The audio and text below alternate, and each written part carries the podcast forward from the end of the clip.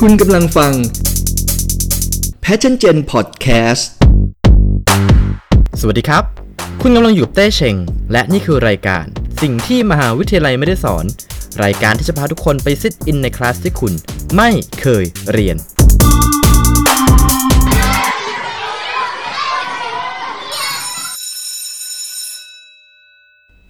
เดี๋ยวนี้งานมันหายากขึ้นยากขึ้นทุกวันเลยนะครับ แล้วตลาดเนี่ยมันก็เต็มไปด้วยคนเก่ง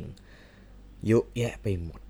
บริษัทชั้นนำก็คงจะอยากได้คนเก่งไปทำงานด้วยกันทั้งนั้นแหละ แต่ว่าจริงๆแล้วเนี่ยเราไม่จำเป็นต้องเป็นคนเก่งที่สุดถึงจะได้งานดีๆหรอกนะครับ แต่เราเนี่ยควรจะต้องรู้ทิศทางลมว่า ในตอนนี้ตลาดแรงงานเนี่ยเขาต้องการอะไรกัน เขาต้องการคนแบบไหน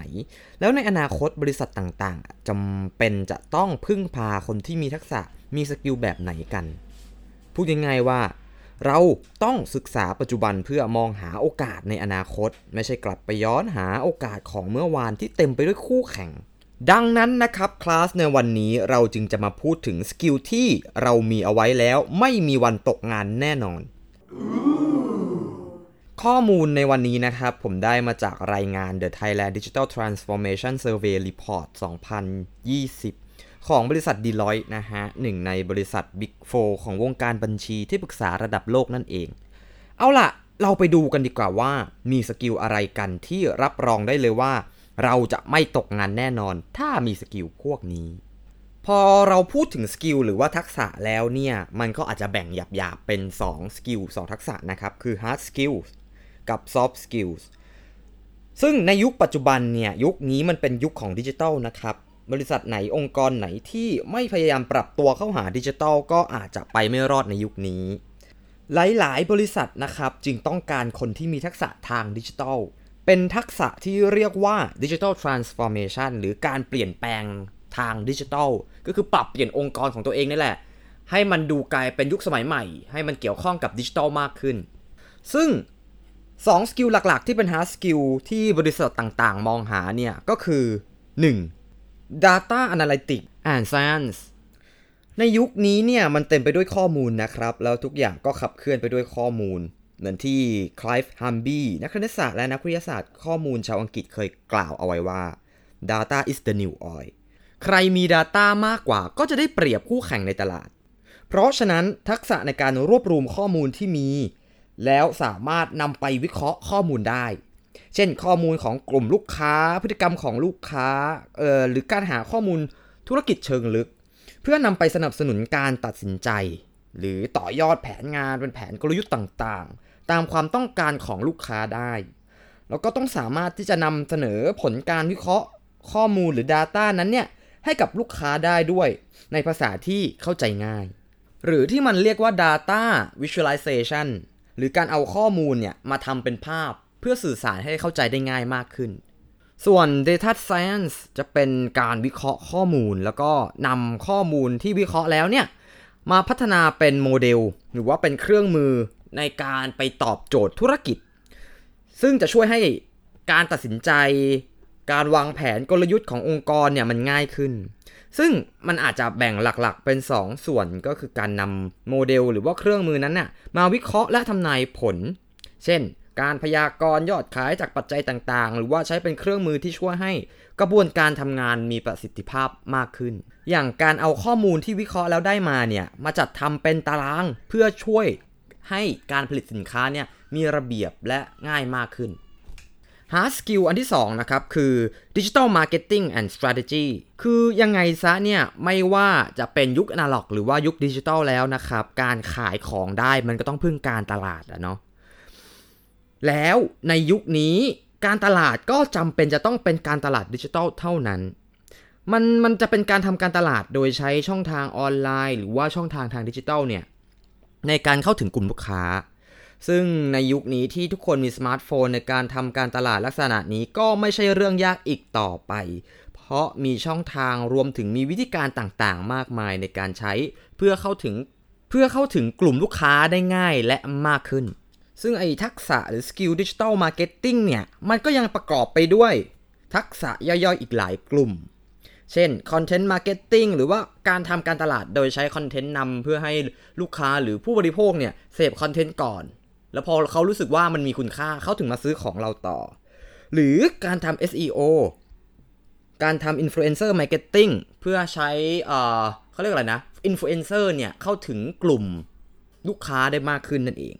แล้วนอกจากนี้เนี่ยยังจะต้องวาง strategy หรือว่าวางกลยุทธ์ในการทำการตลาดดิจิทัลได้ด้วย คือคือจะทำการตลาดแบบดิจิทัลแบบไหน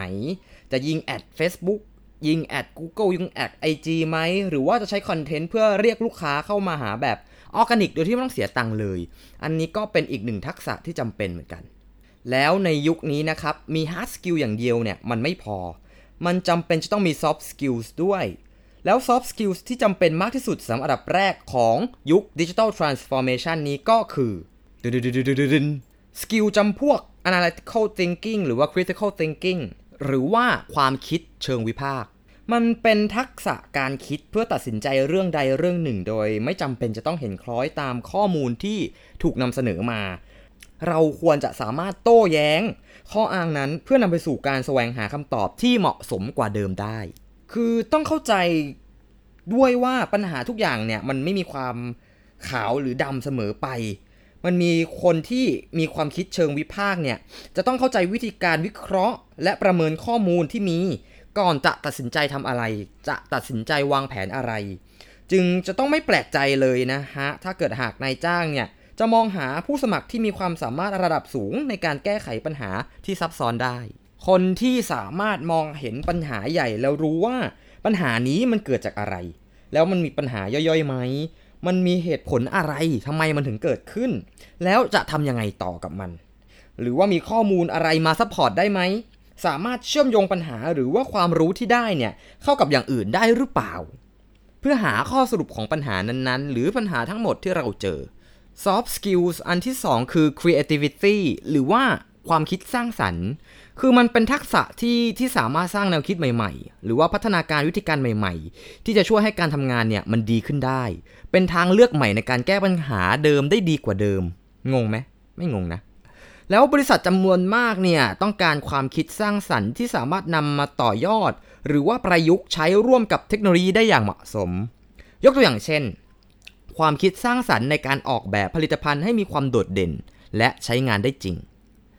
แล้วปัจจุบันนะครับ สังคมเนี่ยกำลังมองหาอะไรก็ตามที่แปลกแหวกแนว ไม่ซ้ำซาก ไม่ติดกรอบเดิมๆ เพื่อเรียกความสนใจจากลูกค้าให้มากขึ้น ให้มาซื้อสินค้าหรือว่าบริการของเรา เพราะฉะนั้นความคิดสร้างสรรค์จึงเป็นสกิลที่สำคัญ และต้องเป็นที่ต้องการของตลาดสูงมากๆ ในยุคนี้ แล้ววิธีการอะไรล่ะ ถึงจะช่วยพัฒนาทักษะนี้ได้ ก็คือ เราจะต้องเรียนรู้สิ่งใหม่ ๆ อ่านข่าว ให้เยอะขึ้น อ่านหนังสือให้เยอะขึ้น ไปอบรมสัมมนาหาความรู้ใหม่ๆ ที่ช่วยพัฒนาความคิดสร้างสรรค์ เรียนรู้เทคโนโลยีใหม่ ๆ ที่จะช่วยแก้ปัญหาหรือว่าพัฒนาการทำงานของเราเนี่ยให้ดีขึ้นได้ พูดคุยกับคนต่างๆ เพื่อเพื่อให้มันเกิดไอเดียใหม่ๆอะบางทีคิดคนเดียวไม่ออกก็ต้องไปคุยกับคนอื่นบ้างเพื่อจะได้ไอเดียใหม่ๆ จากเขาหรือว่าเป็นไอเดียที่เรามาผสมกันแล้วมันดีขึ้น คือพวกเหล่านี้เนี่ยจะช่วยพัฒนาความคิดสร้างสรรค์ของเราได้เหมือนกัน ต้องลองดู และ soft skill อันที่ 3 อันสุดท้ายครับคือ adaptability หรือการสามารถปรับเปลี่ยนพลิกแพลงให้เข้ากับอย่างอื่นได้เออพูดง่ายๆว่าเป็นทักษะหรือความสามารถที่คนเนี่ย จะปรับเปลี่ยนการกระทำวิธีการที่จะทำให้ได้สิ่งต่างๆ ให้เหมาะสมกับสถานการณ์ใหม่ ๆ ที่เกิดขึ้นได้ โดยเฉพาะในยุคที่เทคโนโลยีสามารถทำงานแทนคนอย่างนี้ได้เนี่ยคนที่จะรักษาตำแหน่งงานไว้ได้ หรือว่าจะต้องได้งานใหม่ๆอะจึงจำเป็นจะต้องเป็นคนที่สามารถทำงานได้หลากหลาย ปรับตัวได้ดี ปรับตัวเข้ากับเรื่องใหม่ รวมถึงคนใหม่ ๆ ได้ด้วย มีความสามารถในการปรับตัวดีเนี่ยมันย่อมสามารถเข้าหาโอกาสทางการตลาดได้ง่าย และก็รวดเร็วกว่าคนที่ปรับตัวไม่ค่อยได้อยู่แล้วเนาะแล้วจะพัฒนาตัวเองให้มีทักษะเหล่านี้เนี่ย